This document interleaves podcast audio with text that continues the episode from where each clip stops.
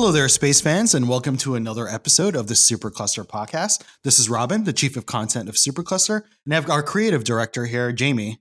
How's it going, Jamie? It's going well. How are you doing?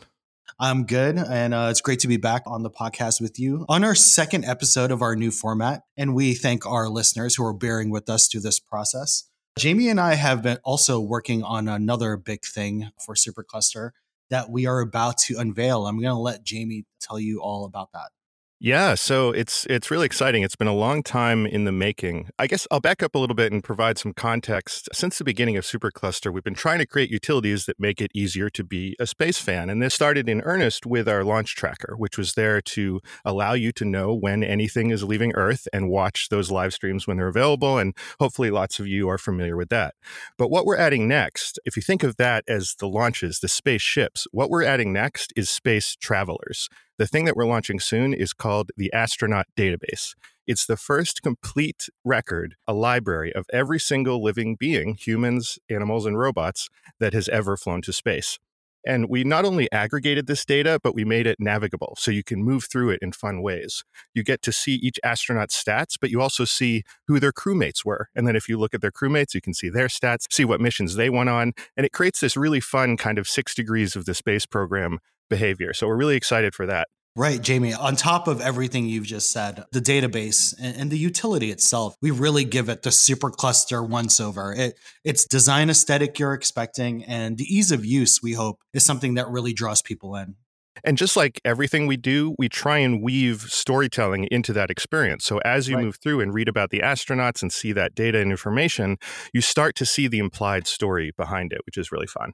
Now, Jamie, I know you led a lot of the research behind the utility, and obviously that's a mountain of research and a mountain of data. You also learned a lot of things about the content that you were putting together here, but we also realized that there were some mistakes out there, some things that weren't quite clear. And, you know, we really attempted with this database to try and not only gather the information, to make sure it's correct as well. Absolutely. And there, you know, there's a lot of great resources out there for people who've tried to aggregate this kind of stuff. And we are tremendously thankful for the people who've done that kind of work to dig it all up. But nobody has really gotten it all in one place and all accurate. There's always been some kind of holes in it, or it's been presented in a way that's not that useful. You know, nobody really wants to just look at a giant spreadsheet. You need to create an experience around that information. Now, no joke, what we've been doing at Cape Canaveral is using spreadsheets this whole time. And that is not a joke. In fact, Chris Gebhardt, our Supercluster contributor at NASA Spaceflight, who will be joining us momentarily to go through the long list of news that we've had this week. But Chris is famous for his spreadsheets. Sorry, Chris, we're your legacy of spreadsheets there.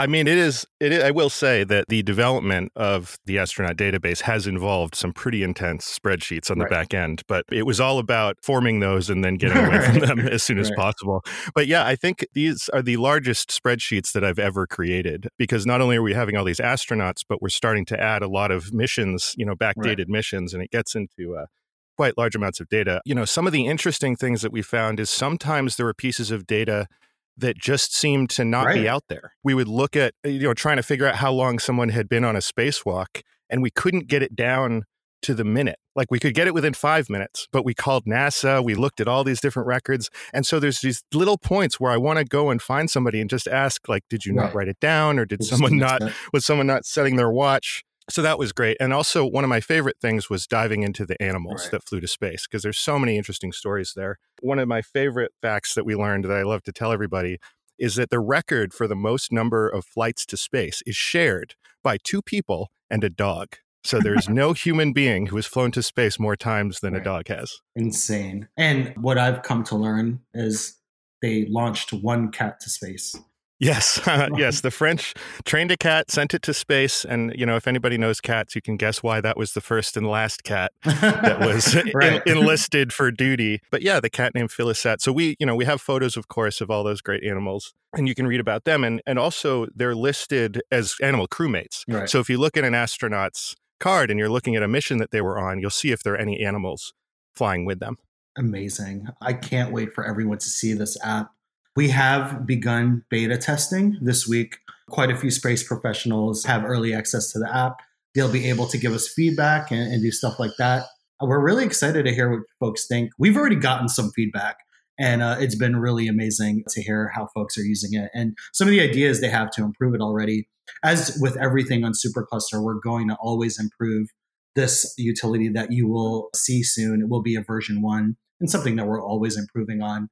But Jamie, let's walk our listeners through we're going to be collaborating with the fine folks at the SpaceCom Expo, and they will be hosting us for a special keynote session with a Q&A. Jamie will be leading this particular talk on the astronaut database. I will be a part of it as well to help answer questions and talk about Supercluster as a company. We are doing a second talk with SpaceCom, which we won't get into yet, but it's basically a popular culture presentation. Jamie and I love film. We love filmmaking. We love science fiction. So we're going to just chat about a lot of the inspiration that the space program took from pulpy science fiction and our long legacy of science fiction novels, films, and everything else. So maybe on next week's podcast, we'll preview that one. But Jamie, let's walk through the presentation that we're doing about the database. So it'll be on October 22nd at 1 p.m. It's between 1 and 2 p.m. Eastern time. Registration is free. Go to spacecomexpo.com. Also check out our social media. We have links popping up on Twitter. We'll be on Instagram with promotion over the next few days. But Jamie, you want to walk us through what we're going to be doing and talking about? Yeah, this will be the sort of the official launch of this feature of our website and our app. You know, we're going to be essentially switching from the private beta to a public release at that time. And we're going to show everybody how to use the app, give them some examples of all the fun stuff it can do, but also give some background into the thinking behind it, some of the cool stories that we dug up and our plans for the future. So that should be a lot of fun. And then on the other talk, which again, we'll tease that a little bit more when we get closer to it. But I think it's going to be fun to find out all the intersection points between science fiction and science fact and how they share so much and they trade back and forth all the time in ways that they may not even realize. I have a feeling we're going to be seeing a lot of landing boosters and things that look like Starship.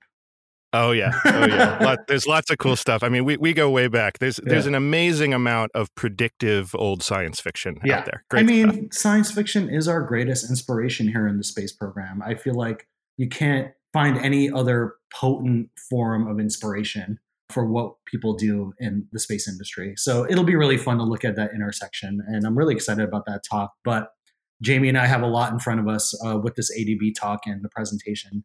One special thing about this presentation, I'm sure a lot of folks are used to technology releases and app releases. We will have the app available for you to use while we're presenting. Well, we're going to try at least. Jamie, we're trying to have the desktop at least available for people to use during the talk. So yeah, I mean, all signs just on the back end, all signs point to us being completely ready by then. So people should be able to use it on desktop or mobile. But yeah, it'll be live. So, you know, this is going to be a different kind of conference anyway. But even if it was a big room of people, we have no problem if you pull out your phone or your laptop and follow along with us. We encourage you to try it out.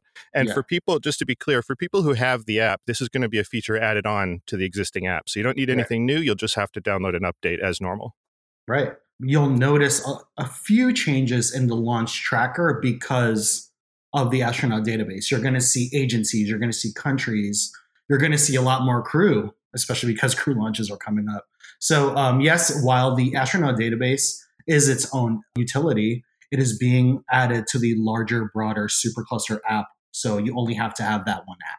Yeah, and I think it's great to point that out because that's how we approach all of our data manipulations is that, you know, now that we have this astronaut data, well, we have launches in our launch tracker. So that same piece of data goes over into the launch tracker. So if you see a launch that's, you know, we've got some crewed launches coming up. If you look at the crew on there, you're going to be able to tap right through into the astronaut database to learn more about those astronauts. I know that I work here and so does Jamie, but we both love the app. As space fans, it's really nice. as geeks, I mean, I spend hours on it just playing around with it. We've definitely tested it with a few of our colleagues and friends out there. A lot of our community knows Tom Cross, an incredible photographer from the press pool. He started with Supercluster. He shot a mission for us. And then he went to work at SpaceX. We hate you, Tom, for leaving us. But Tom... Congratulations, Tom. Congratulations, Tom. We love you and we hate you. But a couple of us were using the app one morning, testing it out. We're one big giant family here. I think I was talking with Pauline Acklin, our West Coast photographer, and John Krause and we found an astronaut that looks just like Tom Cross. And then browsing, I just think that knowing space folks, they're going to browse this data and look at these incredible photos of these people and see themselves in it, and in a fun way and in a weird way. Hey, look, that looks like me. We're excited about every aspect of the way people are going to use this app. I've been looking at the app, browsing everyone from different countries, looking at their faces, learning their names, reading about them and what they've done. I've been working in spaceflight for 5 years now, especially human spaceflight. And this app opens a new world for me. And I think the hard work that our team has put in over the last couple of years really shows. And I think people are going to be really excited. And my last word on this is we built this app for our community, but we also built it for teachers, students, and families who are at home and students who are at home and looking for new ways to learn. And I think that is our ultimate goal with this app. Yeah, absolutely. It's meant to be a reference that you can keep going back to when something about space comes up and you want to check back on it. And just to reiterate how much it was, a work of passion to build this thing. Like we built it for the public, but we built it for ourselves, because this is a good example of inventing something because you want it to exist in the world. And right. I think that all the care put in by the team really showed how much people wanted this to exist and be the best that it can be. And like you said, there are so many stories that got revealed. And, I've been a space fan my whole life, but there were still things where just by seeing it, the data next to each other, seeing it sorted and filtered has revealed to me, a whole new vision of what human spaceflight and even animal spaceflight has been for that matter. So, as we move forward, I'm sure we'll keep telling you some of those stories. You'll see them on social media, and we hope you'll try it out when it's available in just about a week. Yeah. And not to toot our horn too much here, but we have another app dropping right after the astronaut database as well. We'll talk about that one at a later episode. I'll keep that one totally a secret for now, but you're right. We do have another really fun thing up our sleeve that's been one of those, it's been slightly backburnered, but it's exciting that it's almost cooked. Yeah, it's almost cooked. And we're really excited to create this unifying family of utilities that really inform on each other and tell a whole story. I think that's where we're going in this direction. We're creating, these little pieces of a bigger puzzle. And I think we're always going to be adding to that body of work and always finding new ways to learn about space. Yeah, I'm, from the early days, I'm sure Robin saw me kind of pulling my hair out and shouting this phrase, the database of all things space, like I'm Doc Brown trying to invent a time machine. The database of all things space. But that's been for the whole team. That's been one of those goals, is that someday we want to have all of this data, not just the launches and the astronauts, but every rocket, every mission, every aspect of the history of space in one place. And so we're getting there. It's exciting times for Supercluster, and it's exciting times for the space community. We obviously have a reason to make this app because the human spaceflight family is growing ultimately. So with that, we'll let Jamie get back. We are both planning our presentations for the Spacecom conference, and we thank those folks at Spacecom for allowing us this platform to reveal our technology and our labor of love with this app. Jamie, thank you. And we will have you back on the show next week to catch up on our progress there and some news. And I'm going to go over to Chris now. Excellent. Thanks. All right. And we have Chris back on the show. We're going to go through some news. Chris and I both watched the Blue Origin live stream today. They finally launched. Chris, how important is it that Blue Origin just reflew a booster for the 7th time?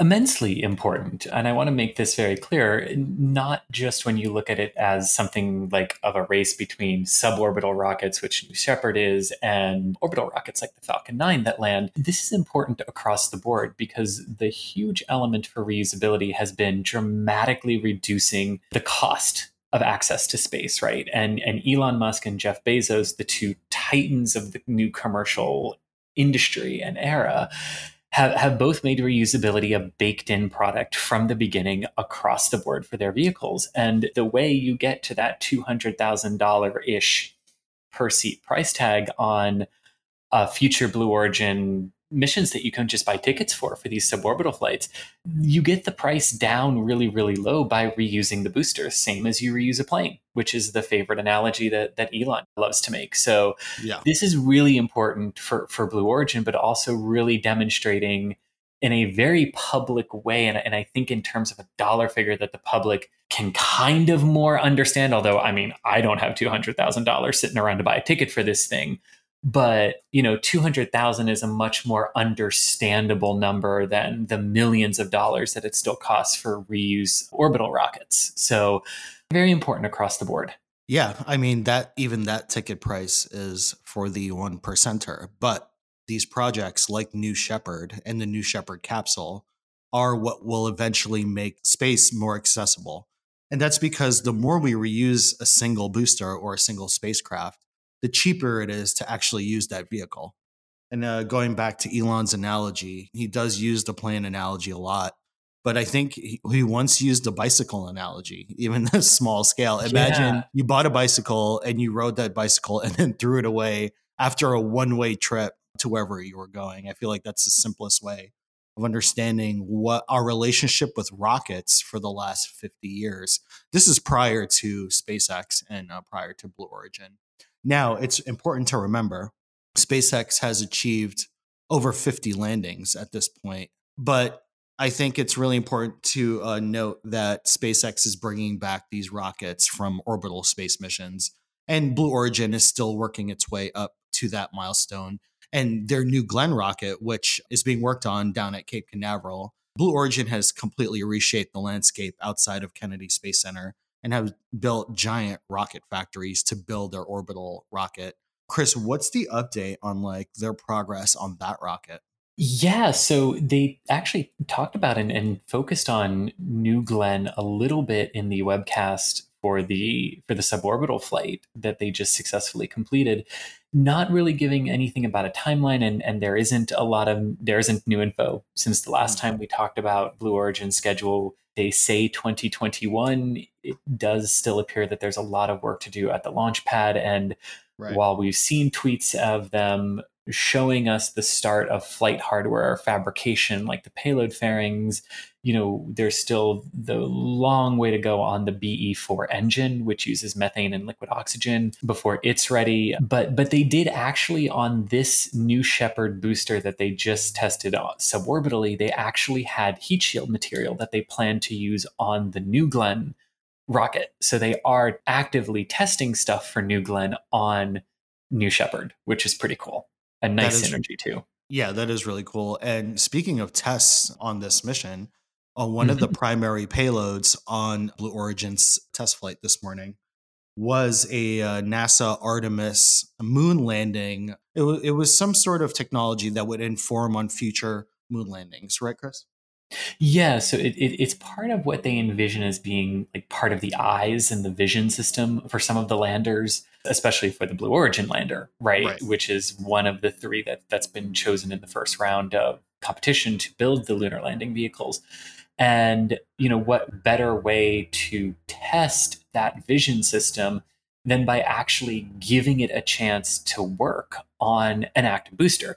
Now, by work, we don't mean it was actually telling the booster, hey, this is how close to land we are. The booster was using its own flight software for that. But what it was doing and what they're able to do is actually take the real world data of the flight and compare that to what the software should have done and should have seen in terms of how high off the ground they were, what are the obstacles we're coming down toward. And that's actually one of the reasons why the flight got delayed in the first place. You mentioned at the beginning that this is a mission that they were finally able to launch after a weather scrub and a technical delay. And that weather scrub was actually because there were clouds, and there are no clouds on the moon. So you had to have an absolutely clear day in which to launch and land this particular mission. And they got it. It was a really beautiful liftoff and landing. What's great about the Blue Origin test campaigns is that you get two landings. You get the landing of the booster, which is really, really cool to watch. And you do, in our own little way, experience the sonic boom. You can actually hear it on the live stream. Obviously, it's not like being in person, but Chris and I know what that sonic boom is like at different levels. So hearing it on the live stream is really fun. It was, and I'm sure you had the same thought I did when you did hear it on the live stream, which was, oh, that microphone was turned down really low. Yes. It's a lot louder in reality. Yeah. They definitely prepared for that. And it was really cool seeing the capsule come down soon after the booster. And I think I heard on the live stream, correct me if I'm wrong, Chris, but They're only a few flights away from finally putting people in that capsule for this flight. That's what they said. And they even had a video that they showed in there of practice sessions that they did with this booster while it was on the pad with the capsule, of using Blue Origin employees to practice the crew ingress and suit up and strap in. Well, not suit up, but very lucky Blue Origin employees there. Yes, might I say there was a bit of jealousy? Yes. You made a really good point on Twitter that I wanted to point out. You said that we're used to seeing the crew access arm swing back during crew launches. Yeah. That doesn't happen with Blue Origin, right? Yeah, it really doesn't. So their sort of gantry doesn't swing back out of the way like we're used to seeing on Apollo and Shuttle and Crew Dragon now, and what we'll see with Starliner as well. It's not even what we're used to seeing with the Russian Soyuzes, spoiler alert, which have a huge clamshell that comes back. This is just a little like extension of a gangway that pulls back at the very last, very, very close to liftoff, like within 2.5 minutes. And of course, we're used to seeing that arm come back minutes and sometimes, dozens of minutes before liftoff. So it's always kind of jarring, but then you have to remember, right. This is a tourism thing, right. Yes, exactly. You need that there as long as possible, right? Mm-hmm. It'll be interesting to see how the operation changes and evolves when they do start flying actual passengers and crew. But I do want to get into our crew launch because we do have one coming up. Chris and I are taping this on Tuesday afternoon on the 13th, and we do have a Soyuz crew launch to the space station coming up very soon. Chris, you want to dive into that? Yeah, so we're recording at 5:00 on Tuesday, and the launch is about 6.5 hours 7.5 hours from the time of recording. But if all goes to plan, the Soyuz MS-17 vehicle will launch at 1:45 a.m. on Wednesday, October 14th.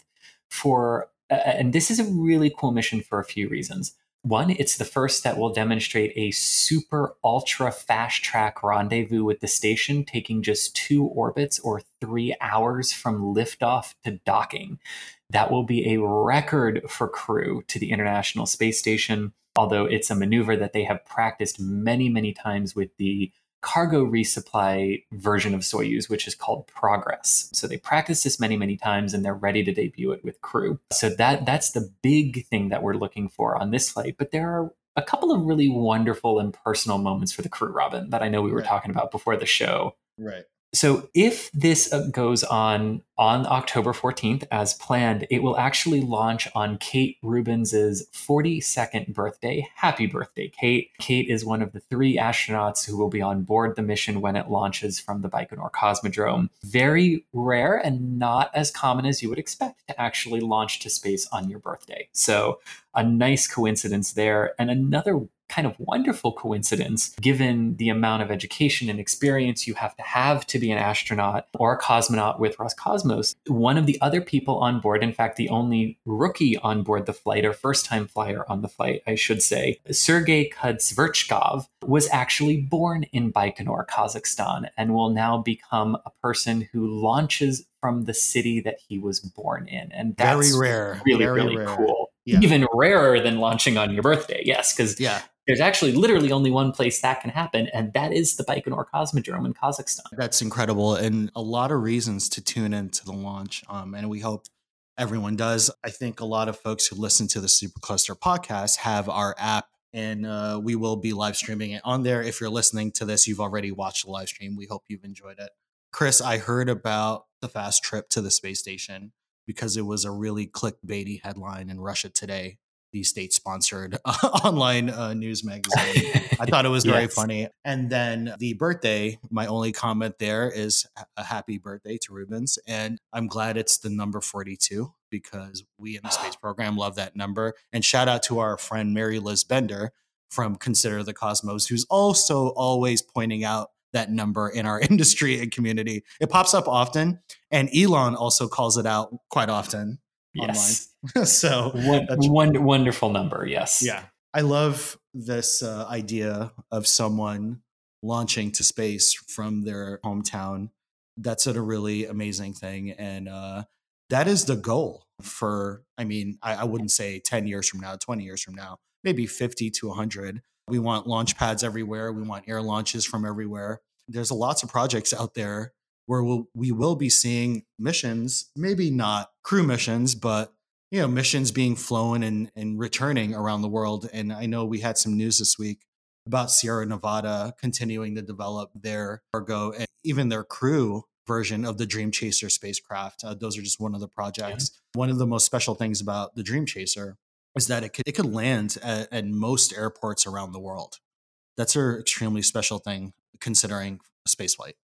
It really is, and it really speaks to how carefully they considered the design of this vehicle and right. the various ways that Dream Chaser could be used, because the whole problem usually with spacecraft that are returning from space is that they use very toxic propellants right. called hypergolics that if you land on a regular runway, you couldn't get anyone near it because of the potential right. hazard. And I mean, they're very deadly and very combustible as well, very toxic.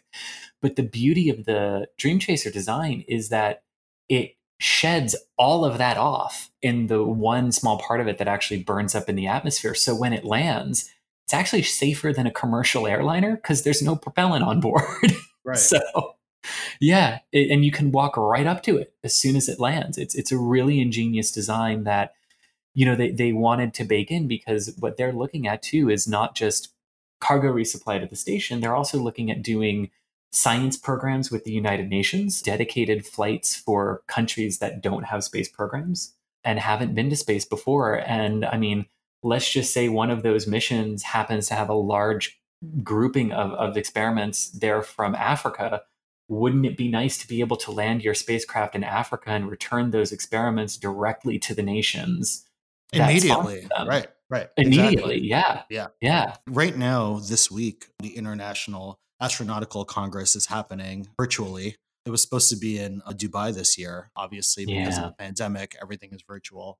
But at IAC nearly 4 years ago, I believe it was 2016, the same IAC where Elon started talking about his plans for landing humans on Mars, the United Nations did a joint announcement with the Sierra Nevada Corporation to announce a global space program in which smaller nations who don't typically have access to space can launch smaller payloads aboard the Dream Chaser.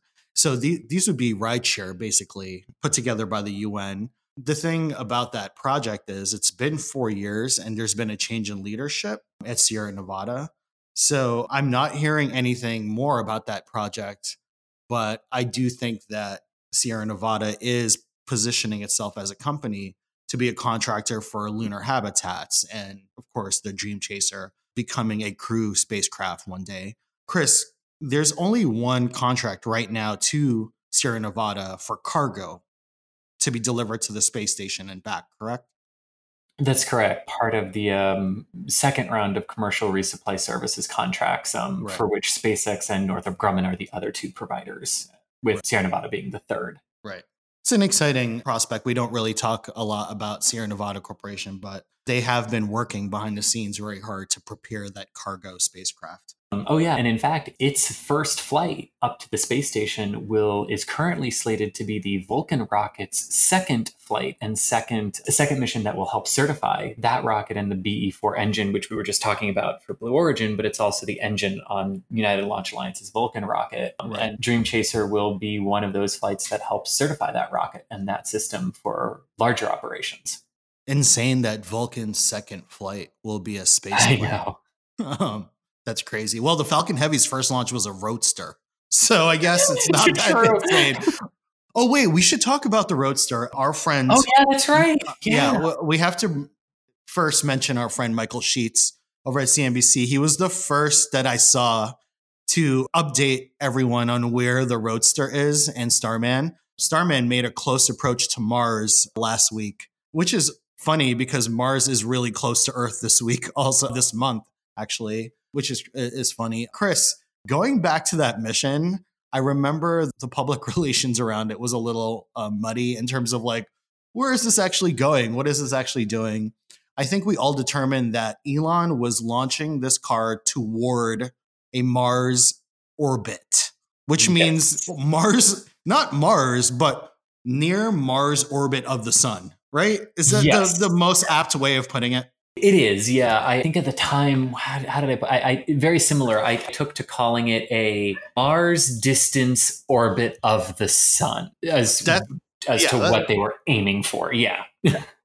So let's go ahead and mission accomplish that because Roadster got near Mars. Yeah. Michael Sheets broke the story. Good for him. And then I saw a ton of tweets after that reminding, hey, Chris, honestly, I forgot about that we even did that.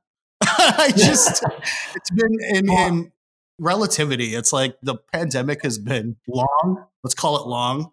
And it feels like the Roadster was longer than it was for me. I don't know why. I forgot about it. I'll second that. I think what got me was the fact that I remember at the briefing, Elon saying there's a very, very, very small chance that like a long, long time from now, it might hit Mars. And in my brain, that totally equated to, oh, well, it won't come near Mars for like a long, long time. So then when all of a million years, surprise, like it did. It was like, oh, okay. And then everyone got really mad about planetary contamination and things like that. But let's just hope let's just hope that it doesn't hit Mars in our lifetime. Well, fair. But I would say it would be worth pointing out that if it did hit Mars in the future, that the car will not survive atmospheric entry to Mars. And most of the second stage of the Falcon 9 won't survive it either. So, yeah. The problem will solve itself. Hopefully. Robin, that's the point in the movie where like the music cues and the thing that made it to the ground and like a little hand comes up like, hello. That's the part of the movie you just described.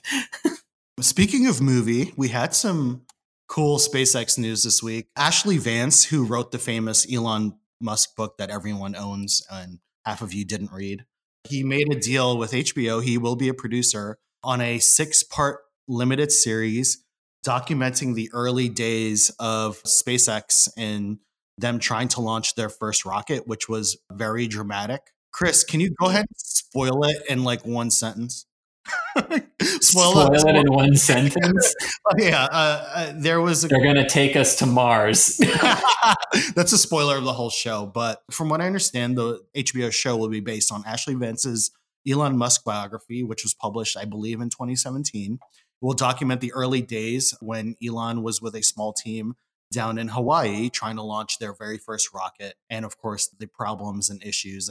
Everyone knows this story. They came down to their last penny, their last launch. If it didn't work, that would have been it. There was also a lot of drama with the Russians and Elon trying to buy an old ICBM or a bunch of old ICBMs. Yes. It's a very interesting story. I'm looking forward to it. The project, however, is in very early stages. From what I understand, they just hired one of the writers from Star Trek Beyond, which that's an interesting inspired choice. Star Trek writer doing a big show. Yeah. So that should be really cool. They are, like I said, they are in really early stages according to Deadline.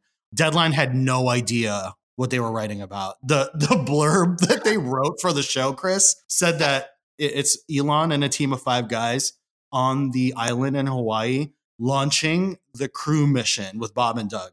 That's the sentence they had for the synopsis of the show. And I'm like, all right, that's fine. Look, I can't even judge them. I used to be an entertainment reporter. There was a time when I would have easily made that mistake. Yeah. Yeah. When I read it, I thought it was really funny. But the book is based on Ashley Vance's book. That is the book about the early days of SpaceX. Also, interestingly enough, Ars Technica space reporter Eric Berger has a book also coming out about the struggle on the Hawaii island. I keep thinking about Lost. Like, I keep picturing Elon with the smoke monster. I need to rewatch Lost or something. But anyway, Elon went to this island. It's the island from Lost, and they launched their first rocket. It was a suborbital, the Falcon 9, and it was a very long struggle to get that rocket off the ground initially. And it should make for a fun, dramatic, social network type vibe, maybe television show. How do we get hired to write for this show? Chris, let me tell you, I think there's still a movie in here somewhere. So let HBO have their television show. We'll let HBO have their television show. But there's multiple movies to be made about what's going on here. And I think there's a film to be made about the way SpaceX has impacted people and the world, the people that work there, the people in their orbit. There's a story about SpaceX trying to build Starship. There's a story about them launching that first human. There's a bunch of movies to be made, a lot of stories to be told. Chris, I think some people might be offended by this, but I think that SpaceX is becoming the new NASA and not replacing NASA, but becoming as big as NASA in the public eye. And what do we have from NASA, Chris? 1 million amazing movies. We have Hidden Figures. We have Apollo 13. We have First Man. We have Contact. We have like Interstellar. Any movie that has NASA in it is a network. Right. The Right Stuff just premiered. Also, I wanted to mention that. Thank you for bringing it up, Chris. I haven't watched it, but people are saying really good things about it. I actually accidentally drove by the set and onto the set a couple of times down at Cape Canaveral. I saw people filming. I'm excited to watch it. I'm a big fan of that first movie, The Right Stuff, based on the book. A little fun trivia, if you're a fan of Interstellar, when Christopher Nolan started production on Interstellar, he sat the cast and crew down and they all watched The Right Stuff to get into that like aesthetic and that mood to shoot Interstellar. It's a big inspiration on a lot of people and a lot of filmmakers. It's one of the reasons I love space. Films are important for in the world of space exploration, and so is television.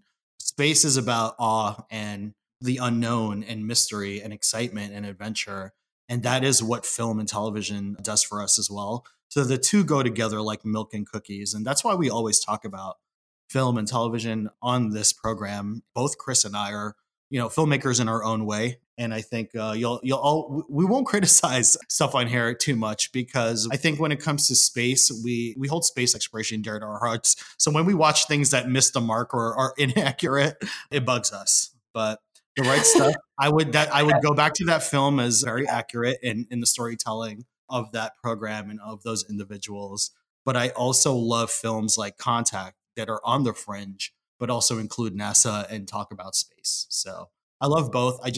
When you talk about space, I think in movies and television, it's fun to entertain, but I think just a tiny bit of education would be great too, in any form. Yeah. Because, you know, like there are some things that you can forgive in space movies, right? Because it's always easy to get into the mindset of, oh, well, that's not how it would happen. But then when you're actually writing it for dramatic purposes, and I say this as a screenwriter as well, you do have to change things sometimes and squeeze things. What tends to really annoy me is when a movie really, really tries and then gets something really basic wrong, like having a fuel tank and your engine is firing. And it's like, that's a problem. But, you know, other things you can shrug off because the movie's good. Yeah, exactly. I think space people will forgive a lot. Space people secretly love Armageddon. I think a lot of people will trash Armageddon. Space people low-key love Armageddon. They love it because it makes them cry. That's it. It makes them cry, and like we get to see two cool space shuttles. And trust me, any space fan who has been to Kennedy Space Center or worked at Pad 39A or been on a tour or something, they love seeing that place in movies. So that's why I said Contact and Armageddon, because Kennedy Space Center is heavily featured in both of those films. Yeah. Well, and I think, you know, Armageddon is one of those movies where they didn't really try to get the whole space fight sequence right. But that's what oddly makes it work from the movie, because once you realize that, you're just like, oh, okay. Like, never mind. Like, okay, I get what we're doing here. And it works. And it works, you know. It does work. I was just like recalling everything. And I think on the commentary track on the DVD of Armageddon, I believe a very drunk Ben Affleck said something along the lines of like, I tried to go to Michael Bay and say, hey, wouldn't it be easier to train astronauts to drill rather than train drillers to be astronauts? And Michael Bay told him to shut the F up. And that was it. They just had to continue filming after that. So, you know, you could tell, you probably knew back then that, yep, Michael Bay was going to make Transformers, because that is how he sees space exploration. That's his extent of space exploration. And you know what? I'm all for it. I am the first in line to see all of those movies. So, you know, space is space, and I'll watch space anywhere. And Transformers even, I'll take it. But we were talking about asteroids, Chris, and I'm glad one of us brought that movie up. The OSIRIS-REx mission is about to hit a huge milestone. So The OSIRIS-REx mission, just to recap, we sent a probe to asteroid Bennu in deep space to observe it, to scan it, to learn the topography of the asteroid, to get an idea for its chemical makeup. And I think very recently we spotted some organics that we need to explore a little more. But that's part of the bigger mission of OSIRIS-REx, to go to this asteroid Bennu, which it's already there. And it's going to do this, like, quote unquote, what were they calling it? Touch and go. Touch and go. Yeah. And they're going to blow a bunch of air on the surface of the asteroid, and it's going to kick up regolith, like dust, sand layered on top of the loose layer on the surface of the asteroid. And we're going to try to capture that regolith and bring it back to Earth, which is pretty insane. It'll be the first time we've done this. Yeah, so it'll be the first time that NASA has done it. Mm-hmm. JAXA, the Japan Aerospace Exploration Agency, has gotten a sample collection successfully. Not NASA's first try at getting a sample collection, so that landing is going to be, we're going to hope that parachute pops unlike last time. Oops. But this is really cool, and it is doing a lot of things that are first of its kind at this asteroid named Bennu. First off, it's worth mentioning that this mission launched on the 50th anniversary of the airing of the first Star Trek episode, so it really has kind of lived up to that, where of that idea of a strange new world, because Bennu has really been nothing what we have expected it to be in a lot of regards. It's thrown wonderful surprises at us, but also really helped the team understand what these near-Earth asteroids or near-Earth objects, those two can be used kind of interchangeably. All near-Earth asteroids are near-Earth objects, but not all near-Earth objects are near-Earth asteroids, but sometimes you'll hear those terms used interchangeably. Right. But part of this is not just the sample collection, which is going to be cool because it's a little probe that sticks out that will actually deploy down. And then it will fold up its solar arrays like the fighters in Star Wars and ease itself down toward this little place called Nightingale on Bennu.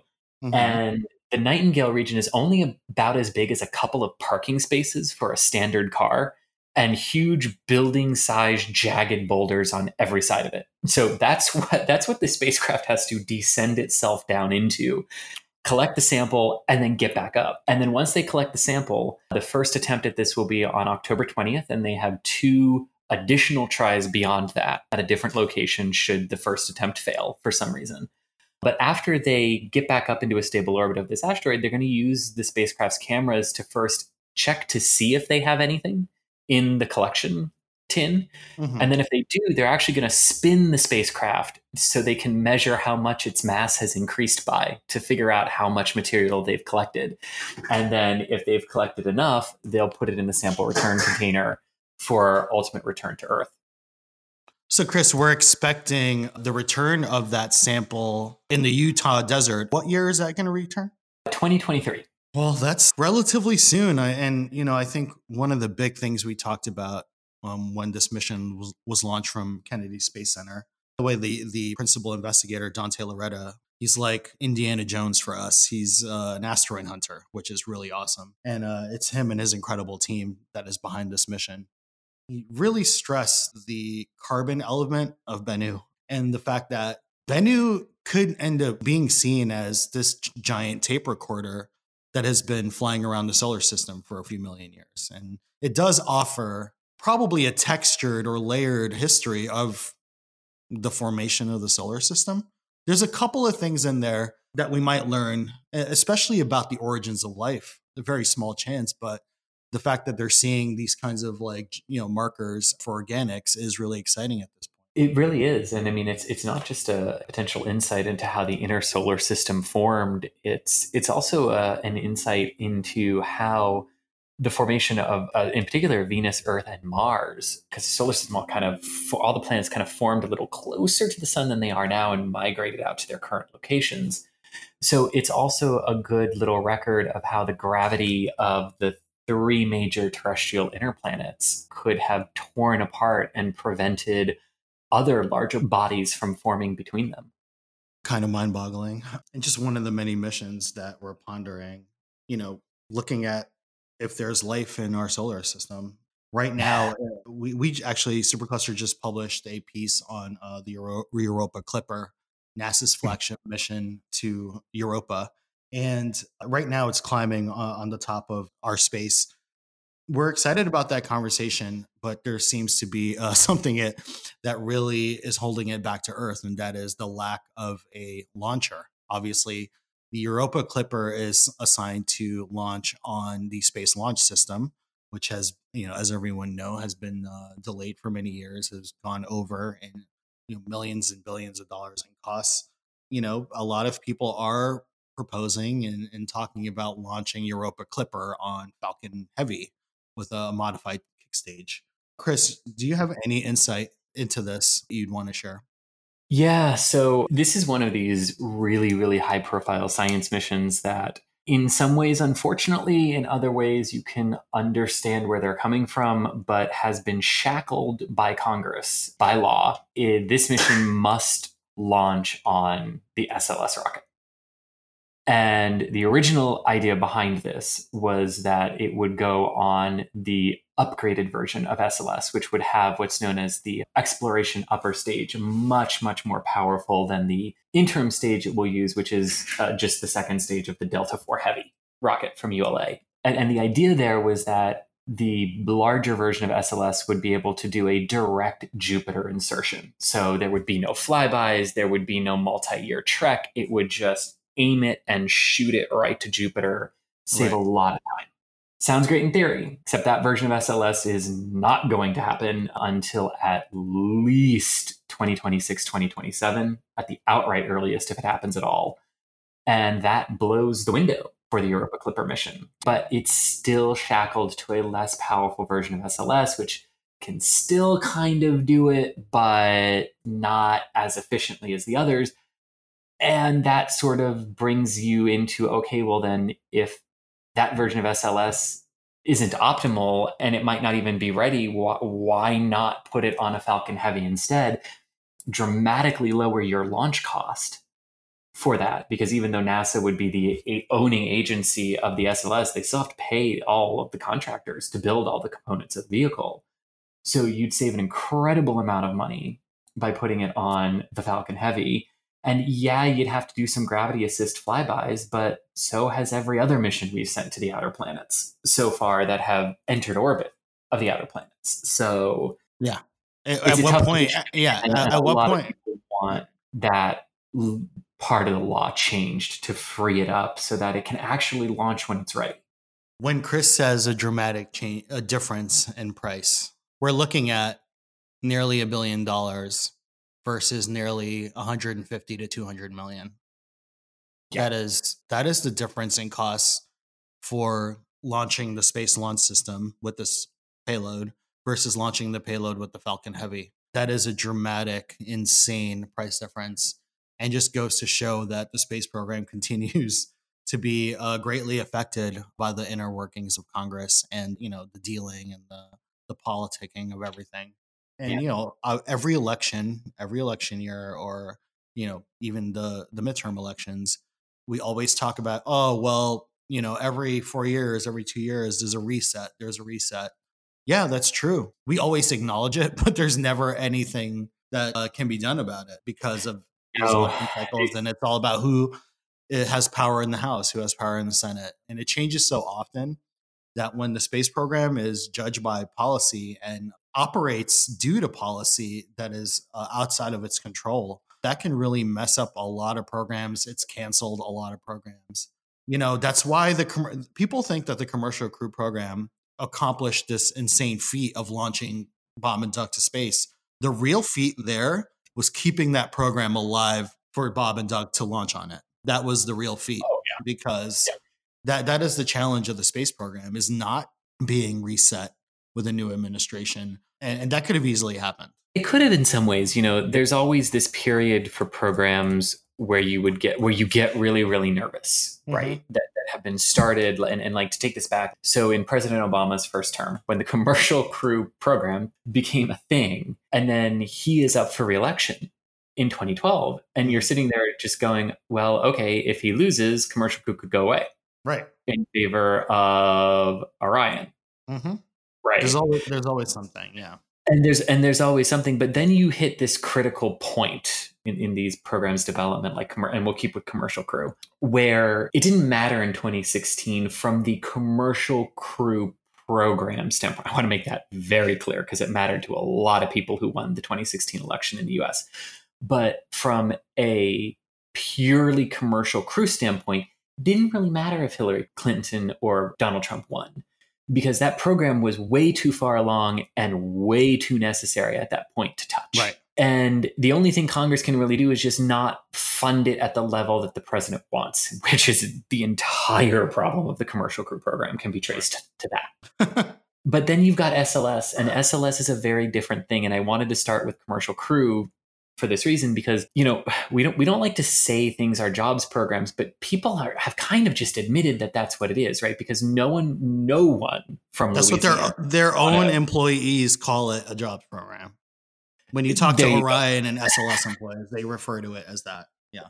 Because no one from any state that Northrop Grumman operates in, which is most of them, is going to vote to cancel SLS, because Northrop Grumman builds the abort system and the solid rocket boosters. Right. No one from Louisiana is going to vote to cancel it because that's where the core stage is built. No one from Florida is going to cancel it because that's where the engines and the launch site are. No, and you can see, I'm not through that entire list yet, and you can already see the number of people who will not vote against this program because it does drive a large section of the economy, maybe not a large section of the state's overall economy, but certainly regions of the state that could collapse without it. That's a tricky problem for politicians to figure out and to thread. And I'm not saying the decisions about SLS are easy and its funding perspective, nor am I even saying that it was a mistake to begin with or a mistake now, just that things evolved very, very rapidly and far more rapidly than anyone, including you and I, Robin, were right. prepared for.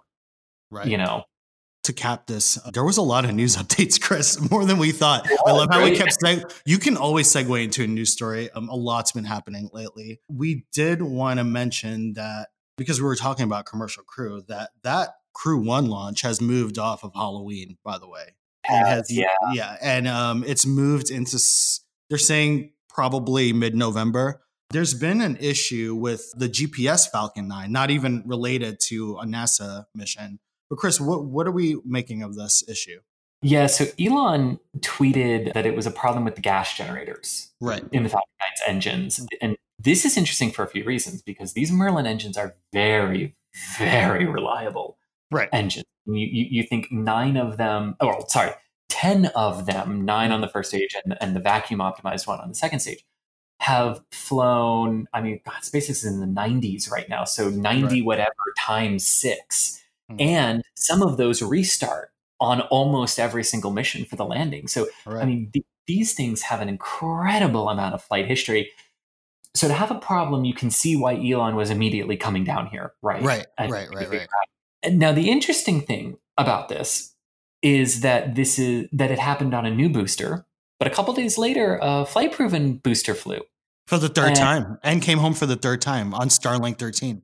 Yeah, and now we're also, as of this morning, we know that there's a Starlink flight this coming Sunday out of 39, off 39A, that will also be on a flight-proven booster. Right. And the other mission that's already been bumped is a new booster. Right. Don't know what to make of that, but the flight-proven ones seem to be going off now. This could be a couple of things, right? And here's why I wanted to bring this up, because you could read into that saying, oh, it must be a problem with the newer line of boosters, so all the previous ones are good to fly. That could be it. That could be part of it. Mm-hmm. Can also be that the calculated risk to continuing to launching Starlink flights, which are completely internal to SpaceX, outweighs the risk of doing that until you fully, completely close out the issue for paying customer flights. And of course, flights with human beings on them and lives on them. So not really certain if you can read a whole lot into that, but they're just NASA's being overly cautious, which that's fine. That's their choice to be. You know, yeah, they're the customer. So if the customer's like, hey, we just want to like be extra square on this, then fine, you know? Yeah, exactly. Exactly. But you know, it's worth noting that, you know, a problem with the gas generators on the ground on engine startup, you can abort and everything's fine. Right. If that happens on the single engine second stage, you're done. Like that mission is done. Right. So you can see why this becomes really, really important to figure out very quickly. And I'm sure they will. I'm sure we'll have a new date very, very soon, probably, hopefully in a week. To close out the show, Chris, I wanted to talk about, you and I have been covering Starlink since day one, and we're starting, now that they have a significant amount of satellites launched and terminals are out there, people are beta testing, we're starting to see some results from Starlink constellation. The Ho Tribe tweeted last week, they're in Washington State, what a difference high-speed internet can make. Our children can participate in remote learning. Residents can access healthcare. We felt like we'd been paddling upriver with a spoon on this. SpaceX Starlink made it happen overnight. And they thanked the Washington State Commerce Department for introducing SpaceX and the tribe. And this is sort of what we've been talking about for the last couple of years, bringing internet to places and to people who did not have it. And I know that sounds crazy that people don't have access to internet infrastructure. They don't even have the access to purchase internet. They don't, there's no infrastructure. And most of, not most of the world, I think it's something like 49% of the world does not have this kind of access to the internet that we all enjoy and take for granted every day.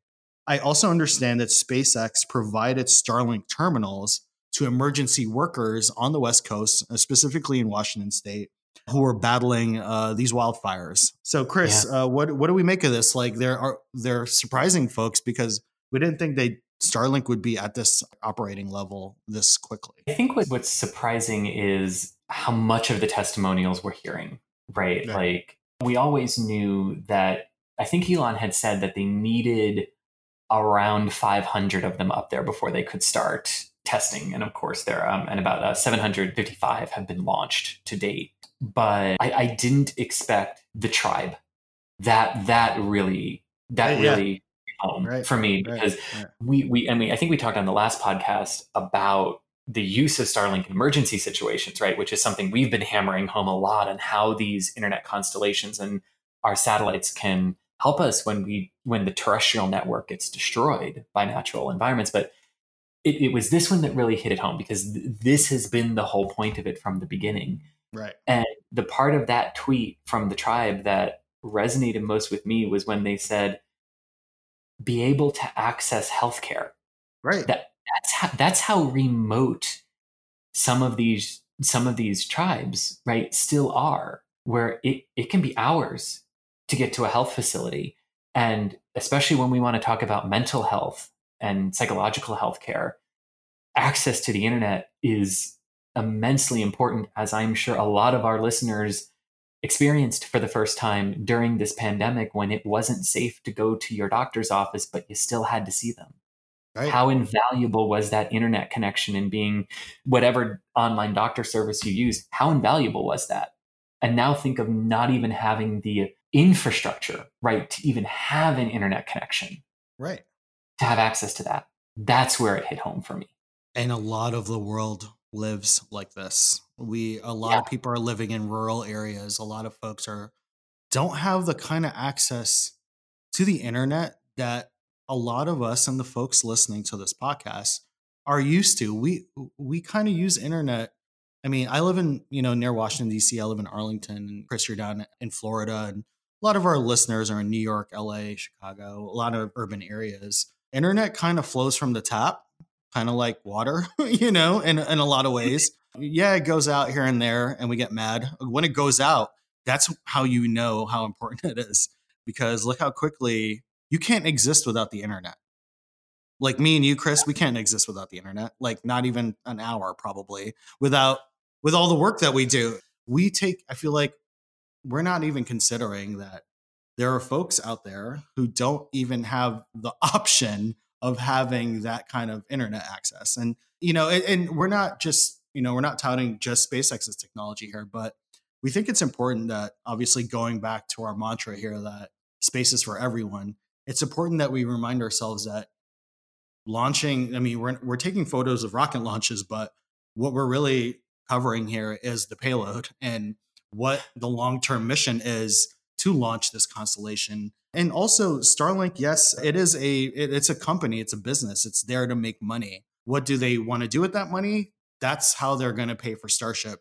There is literally no other plan to pay for launching the first humans to Mars. It is the most complex, expensive thing that we'll probably ever do.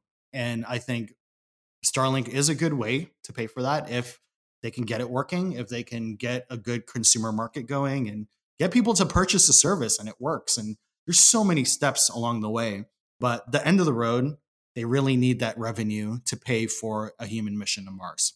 They do. But, you know, hearing some of these testimonials, I don't really think that they're going to have a problem getting people to sign up. I mean, full disclosure, I plan to as soon as it's available in my zip code. Right.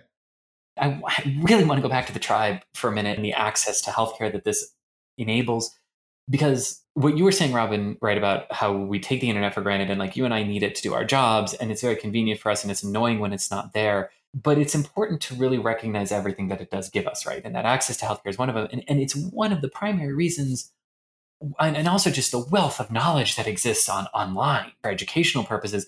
It's why the UN does say that internet access is a basic human right. Right. And it's a right that we see companies just aren't interested in installing the infrastructure, like the physical lines and cables that still have to go places, even though you think it's Wi-Fi, you know, it comes into your house on a wire. Right. It only becomes Wi-Fi in your bedroom or your living room, wherever you have your Wi-Fi router. And if you don't have that line, you don't have Wi-Fi. Right. So that's what we mean by like, it's a basic human right because of everything that it can enable. And the fact that we're seeing it right now already, and it's not even in like proper beta test yet. It's like going into beta. It's not even, you know, so to see it yielding results already, at least in a very small way. Obviously, compared to what their big plan is, it's a small way, but imagine for that tribe and the folks who are having internet for the first time. That is a big step for them. And, you know, we can only go off of what we're seeing. We saw a testimonial video. We saw a comment. Obviously, we need to see what the long-term impact of the internet service will be on these communities. How much is it going to cost? How much infrastructure we'll need? You know, even though it's just a dish that looks like a UFO, how many of these are you going to need for different places? And, you know, there's a million questions to be asked. What we're saying is we're starting to see early results. They're positive. We're seeing a lot of great feedback on the speeds too. So I'm not going to pretend to get into that, knowing from what I understand, it's fast as Elon has been saying it will be. You know, I think one of the other factors that's going to be interesting to see in testing, how portable are those receiving stations? That's another question, right? Yeah. And those terminals, because I know a lot of people are also interested in this. You know, on a personal side, you know, to saying, hey, like, what if I want to just take my Starlink terminal from the roof of the house because I'm going camping, but like, I still want internet. Right. And can you do that? That's a fascinating question. I mean, imagine being able to take your home internet with you. It's amazing. Like, but that's another thing we need to see how easy that element is. Imagine owning a home terminal and it also came with a smaller car terminal. I don't know. I feel like this business can grow into a lot of different things when you have such a small receiver. And if it's only one source of power that can be plugged into a home or a car or, you know, a generator out camping or something, that could be that's an interesting question. Yeah. And you know where we need internet, really good, consistent internet? At Cape Canaveral sometimes. I've already sent a note, and Elon, I know that you listen to some of our podcasts. So if you're listening, I've asked you before, I'm asking you again, we need a Starlink terminal down at Kennedy Space Center. I will ask you again next time I see you at Kennedy. But we could really use one. I know that our buddy Declan told us he's the creator of Flight Club. And shout out to him really quick, because a lot of Supercluster fans saw John Krause took that incredible photo of the Falcon 9. The Starlink 13 Falcon 9 transiting the sun. Wow. That the photo went out in our newsletter. It's on the website. You can check it out anywhere. Elon said that it should be the flag of Mars. We sent a note to them and saying we would happily license it to you. And if they wanted us to make a flag, make it into a flag, we can make it into a flag. So James Gleason, if you're listening, I'm going to hold Elon to that. I'm going to make this flag, and it better be the flag that goes to Mars. And we have to pay John for it. So thank you, Chris, for being on the show. Also, we should shout out Trevor Malman, who took also an incredible transiting the sun photo of the Falcon 9. And Michael Seeley, also incredible photo. But also Trevor took a video, which was a knockout, like incredible video of everyone shooting the photo. So I haven't seen that. Elon commented on that too and said one of the greatest shots you've ever seen, and that's absolutely true. Great work to all the Cape photographers, including our own John Krause. We will be back next week. We've got a crew launch. Hopefully, when you're listening to this, it has happened. Happy birthday to Kate Rubin. Chris, any last thing that our listeners should know about before we sign off for the week? Not this week. We covered everything. Yeah. But I'm sure with IAC wrapping up, there'll be a lot of news to unpack next week. Yes. And we're going to be keeping an eye on IAC, and SpaceCom is coming the week after that. And as Jamie said, that's where Supercluster will be debuting the astronaut database. Just a reminder to register, check our social media. We have the links up everywhere. Thank you so much, Chris. And I will talk to you next week. Sounds good.